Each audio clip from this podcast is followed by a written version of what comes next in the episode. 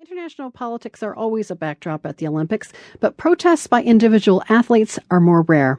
Yesterday, Ethiopian distance runner Feyisa Lilesa made a daring political gesture after finishing second in the marathon.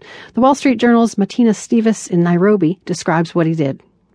He was obviously making a massive athletic achievement by coming second in the marathon. And just as he approached the finishing line, obviously exhausted, he still had strength to lift his arm.